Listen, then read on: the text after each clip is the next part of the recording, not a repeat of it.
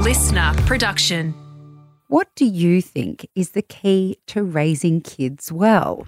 Compassion can help you with your parenting because it gives you a chance to reconnect with your kids and bring in that emotional warmth, which is so important. Today on Feed, Play, Love, how we can use compassion in our parenting to raise happy kids. Feed, Play, Love with Siobhan Hunt.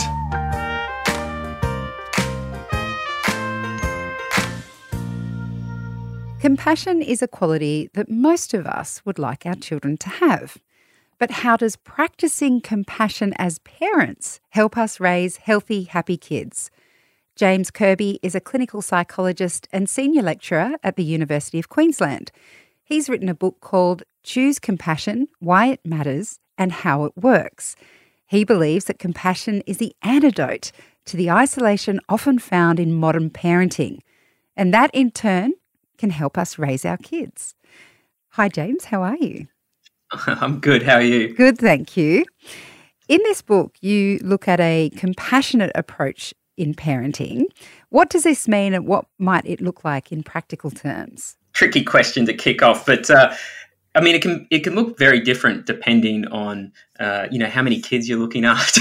I mean, 1 versus 4 can make it quite tricky. If you're by yourself or if you've got a partner, that can make it, of course, easier or more difficult. But at its core, compassion is really trying to tune in to into the suffering and being sensitive to any suffering that you, your partner, or your kids could be experiencing. And then once tuned into that, trying to take some kind of action, regardless of how small, but just something that tries to alleviate that in some way, and it could be as simple as just a cuddle. For example, it might not remove the hurt that the person or the child's experiencing, but being comforted like that makes the hurt somewhat easier to sit with. So compassion allows you those opportunities just to become aware and sensitive and then try to respond to those moments in what we would say perhaps more helpful ways. I'm a parent myself and thinking of where it might be challenging for other parents to be compassionate is when our children might be upset or suffering over things that might be difficult for us to get our head around, like the time when you don't, pull out the right socks or you haven't done something and they're terribly distraught by that. I imagine part of the challenge in finding compassion in that situation is in understanding where the suffering's coming from. Is that a barrier to compassion? Oh, that's a great point you've made. Yes, absolutely. Barriers can be like as soon as you say the words to yourself, I can't understand why. That's an immediate empathy blocker, like you've cut off all of that kind of brainstorming or problem solving you might do about trying to work out, I wonder why they're feeling this way or what could be going on inside their little head as they're having this meltdown.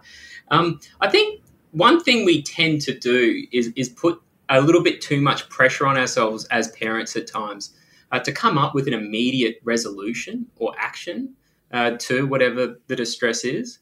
So sometimes the most simplest thing to do when you're having those kinds of moments is just to recognize there's no simple quick fix here and allowing a child to be disappointed in the presence of not their parent yelling at them. Is a much more desirable situation to be in than, the kid's upset, then you start yelling at them to get over it. It's nothing important. Sometimes we try that at the beginning, just to try to settle them or comfort them or reassure them that it's okay, but the kiddo still, elevates or escalates the loudness. And then other pressures come in, time, for example, we got to get somewhere or you're just sick of it or you can't understand it. And then that's when we can kind of blow it a little bit and start yelling. But knowing that someone will be accepting and around you when you're experiencing a disappointment, whatever that disappointment is really important. I'm just going to play the devil's advocate because honestly, I agree with you completely in terms of being compassionate when a child is suffering, but you will definitely come across parents who'd be like, they just have to, there's nothing to cry about, just pull your socks up and move on with it. And those people might argue that that is about teaching our children resilience. Yeah. How would you respond to that? Yeah, sure. Well, they'll have a lifetime of opportunities to learn resilience. We have plenty of opportunities to experience setback and disappointment and failure in one's life without adding more to it. That's the first thing. The second thing, it's more about how you just said it. So you can say the same thing, right, to a child, but the tone of voice is critical, right? So the tone of voice and how you convey information is so important to how you are experienced in another person's mind. So if you kind of yell at the child or at your child because they're carrying on too much from your point of view, that yelling is the emotional memory that is embedded in the child. So when I have disappointment, people are yelling at me, right? And so if that happens a lot, like frequently, all of a sudden, whenever I'm disappointed, I start to feel scared because someone's going to yell at me. Mm. That's it at its worst, right? At its worst, if it's happening a lot, and if it's happening frequently, then you start to have those associations. And so all of a sudden, whenever I feel disappointment, I'm not going to tell anyone, because if anyone finds out, in the past, the emotional memories has been yelling at, which gets me scared. And when I'm scared, I avoid or run away from. So there's some of the pairings that can occur. Now, of course, we're going to lose it and yell at time to time. That's fine. That's just what happens. We're human. But, it's the repairing after it, which is really important. So sometimes we do raise our voice when we don't mean to, or we get a bit caught up in something. But then if there's no reconnection after that fact, that's when there can also be some pain and some hurt. So the idea is, yeah, of course, put boundaries down. We're not saying don't put boundaries down, absolutely. But the way you convey that to a child is really important, and it's the emotional tone of the voice that just carries so much meaning for the child. What does the research say in terms of the long-term benefits for children who are raised compassionately? Well, I mean, one of the most important points there is, beyond a whole host of typical things that we would consider important for long-term flourishing. The emotional warmth from parents in childhood, 3 decades down the line, will predict the level of compassion in an adult. So that's why I'm kind of harping on about the emotional warmth of one's voice when you're speaking to your child, because that'll be the thing that carries a memory for their childhood. They can reflect on, in your childhood, how did my parents speak to me? Because how they speak to you, so that's referring to tone, gives a sense of how they see me or how they view me or how they feel towards me. And if there's emotional warmth in there, if they can access easily those emotional warm memories, not only does it predict their own compassion 30 years down the track, but it buffers them from depression and anxiety down the line as well. So as adults, our capacity for compassion is partly based on whether we were treated with compassion when we were kids. How much of our own ability to be compassionate is based on how our parents treated us, and how much about life experience? Because, you can go through certain situations and develop more empathy for others because you've had a similar experience. So is there a way of predicting our own capacity to be compassionate? Yeah, there are many things that will go into shaping your capacity to find compassion easy. So often many of us just find naturally extending compassion outwards very, very easy.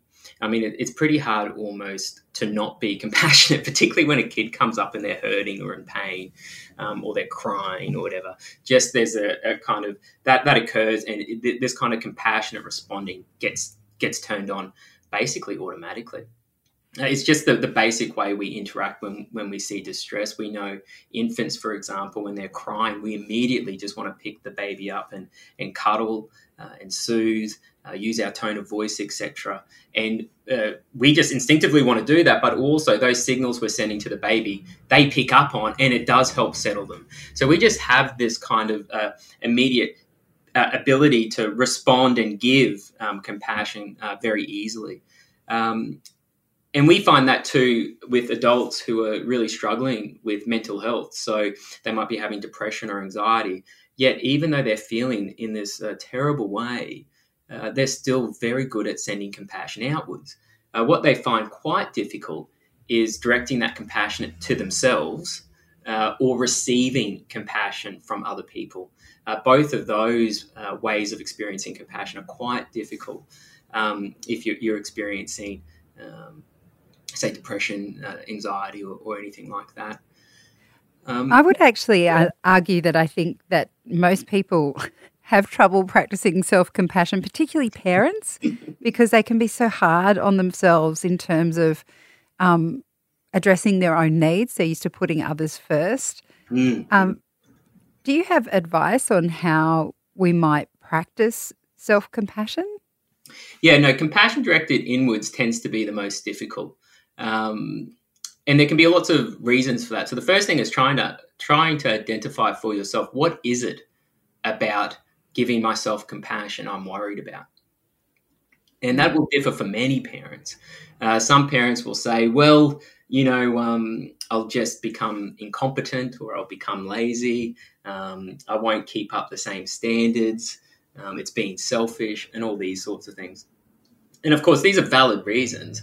But at the same time, you know, the question then goes, why would compassion do that to you? You know, what is the aim of compassion? Compassion's to address your suffering, right? So if you're able to address your suffering and help you experience less distress or pain, how will that make your standards drop?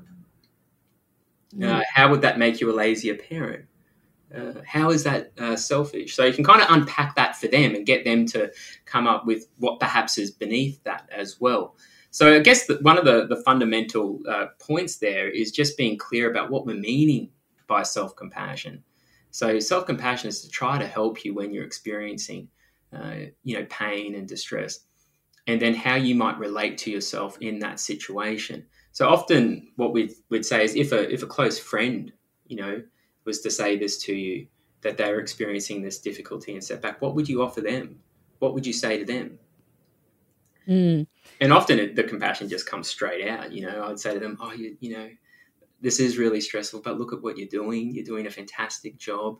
Is there anything I can do that can be of help? Etc. You know, we're immediately on the front foot in many ways.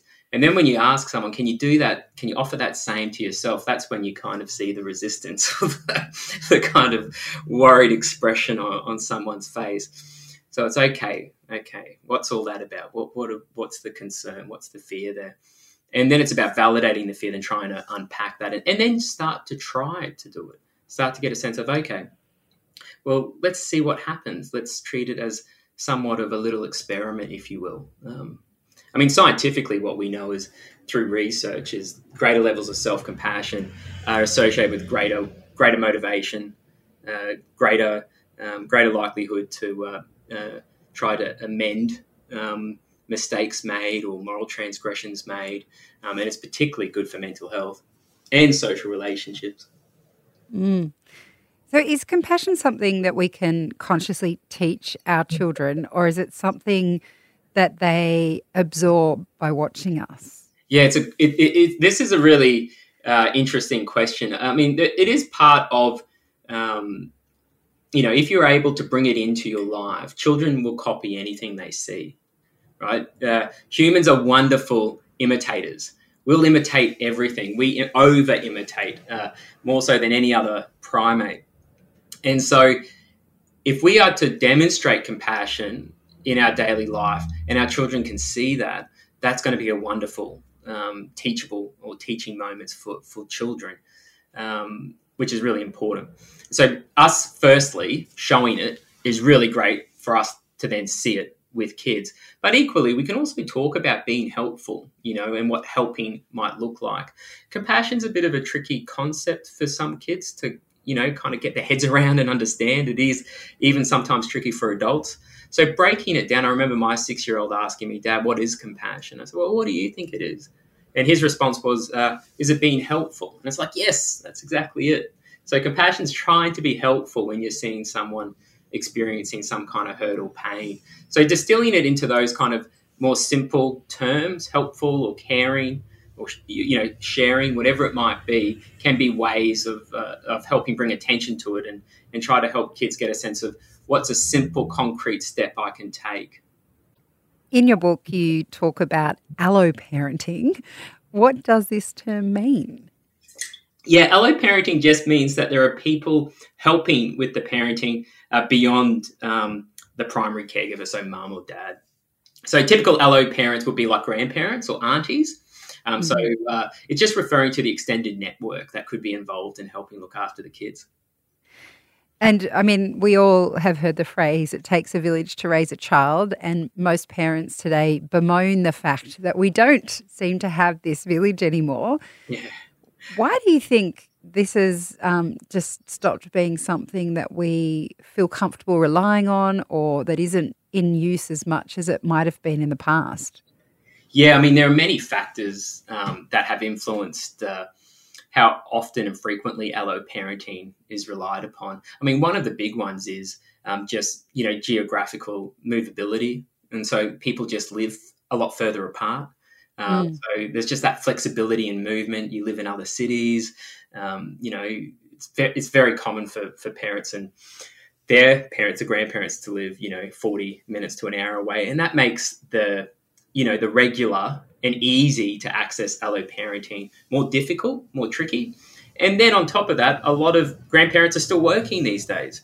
So average age of becoming a grandparent is in early 50s, right? So there's still another 15 odd years of work, unfortunately, until retirement for many. And so as a result, you're kind of balancing this combination of work, trying to help out with the grandkids as well.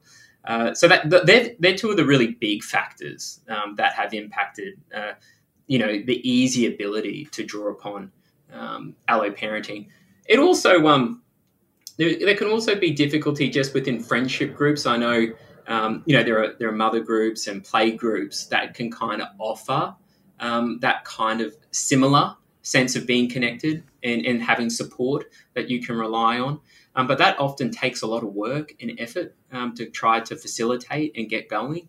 And that effort, of course, is time. And sometimes these things can just be put on the back burner because there's so many other things to attend to. So in the ideal world, it wouldn't be so hard to have other people helping raise your children. Yeah. As a parent, I know the benefits for me when I have other people helping out. But how does it help our children overall if we had access to that kind of way of raising our kids?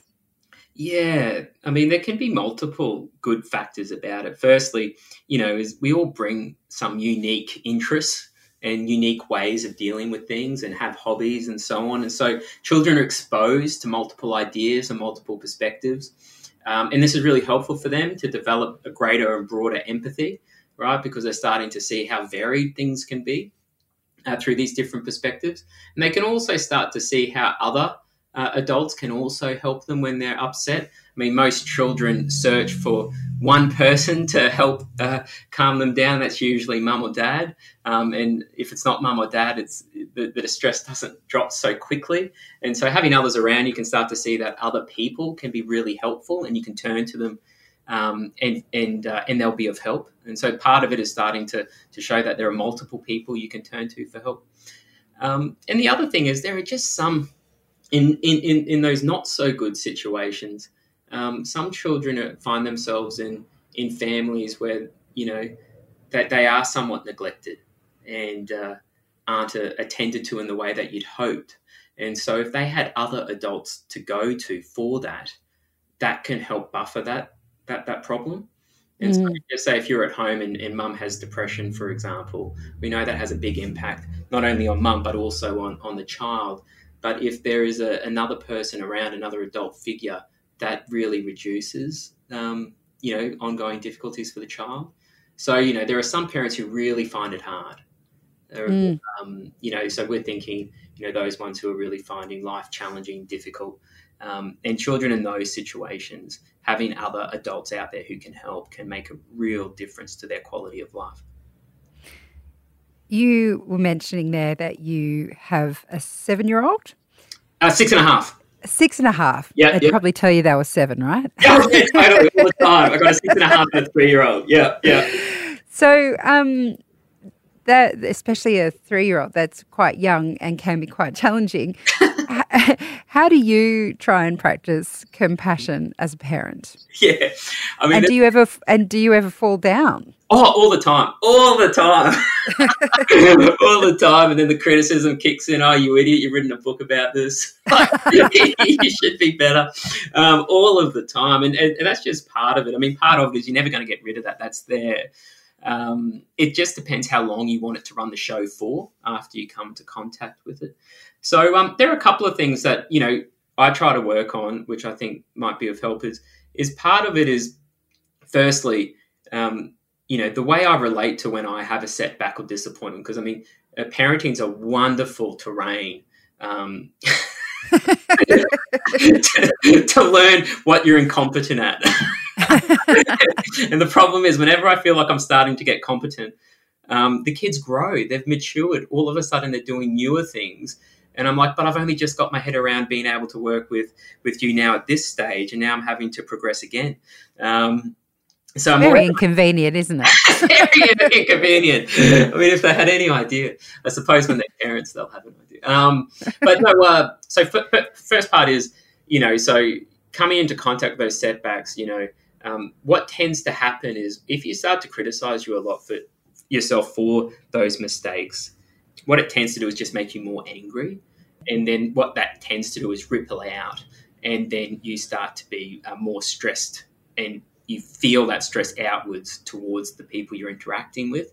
So it's not particularly good for social relationships. So part of it is just trying to catch it and then just recognize, yep, this was crap. So kind of validating that it wasn't ideal.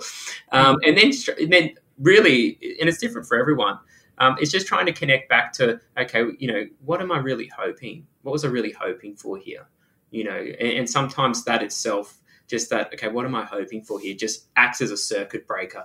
It's kind of slow down, take a breath or two, which is much easier said than done, but then connect back to, okay, if I was to be helpful here rather than hurtful or harmful, what could I do if I was to just focus on that? And sometimes that just leads to, you know, just a very simple hug or touch or just eye contact with a smile to the kid after the incident, or reconnecting. So it's always about trying to reconnect. And so what that will often mean is shifting the tone of my inner voice. So when I feel like I've done something wrong in my parenting, I'll often have this attacking voice tell me, "You idiot!" you know, in this kind of aggressive tone. So part of it is shifting out of that tone, because that tone plays your body, right? It has a physiological pattern to it, which is only hooked in to sort of that fight, flight kind of mechanisms. And so the idea is if I can deliberately and on purpose use a more gentle, more calm or encouraging tone, that has a completely different physiological pattern, which then allows me to kind of connect again and repair or try again, or turn to my partner for help. You know, so this pattern allows you to seek out help with what it is that you're doing. So it's a connector. The second part is just trying to start your day in a way that facilitates that from the get-go, because many parents will often start and they're already behind the 8 ball. And so part of it is just when I wake up, connecting to this idea of, okay, if I was at my compassionate best today, how would I talk to people? How would I feel towards people? How would I be interacting, walking around? And just sort of connecting in on that idea, and then starting from that place to commence the day, which usually then involves me turning and waking up my child or my partner with a smile and a hug, as opposed to, hey, we're late, get going, what's happening? move. And all of that tends to do is kind of get the stress and urgency going in everyone. James, thank you so much for your time today. Oh, no worries. Thanks for having me. That's James Kirby. He's a clinical psychologist and senior lecturer at the University of Queensland. His book is called Choose Compassion, Why It Matters and How It Works. And we'll put links to the book in the notes of this episode.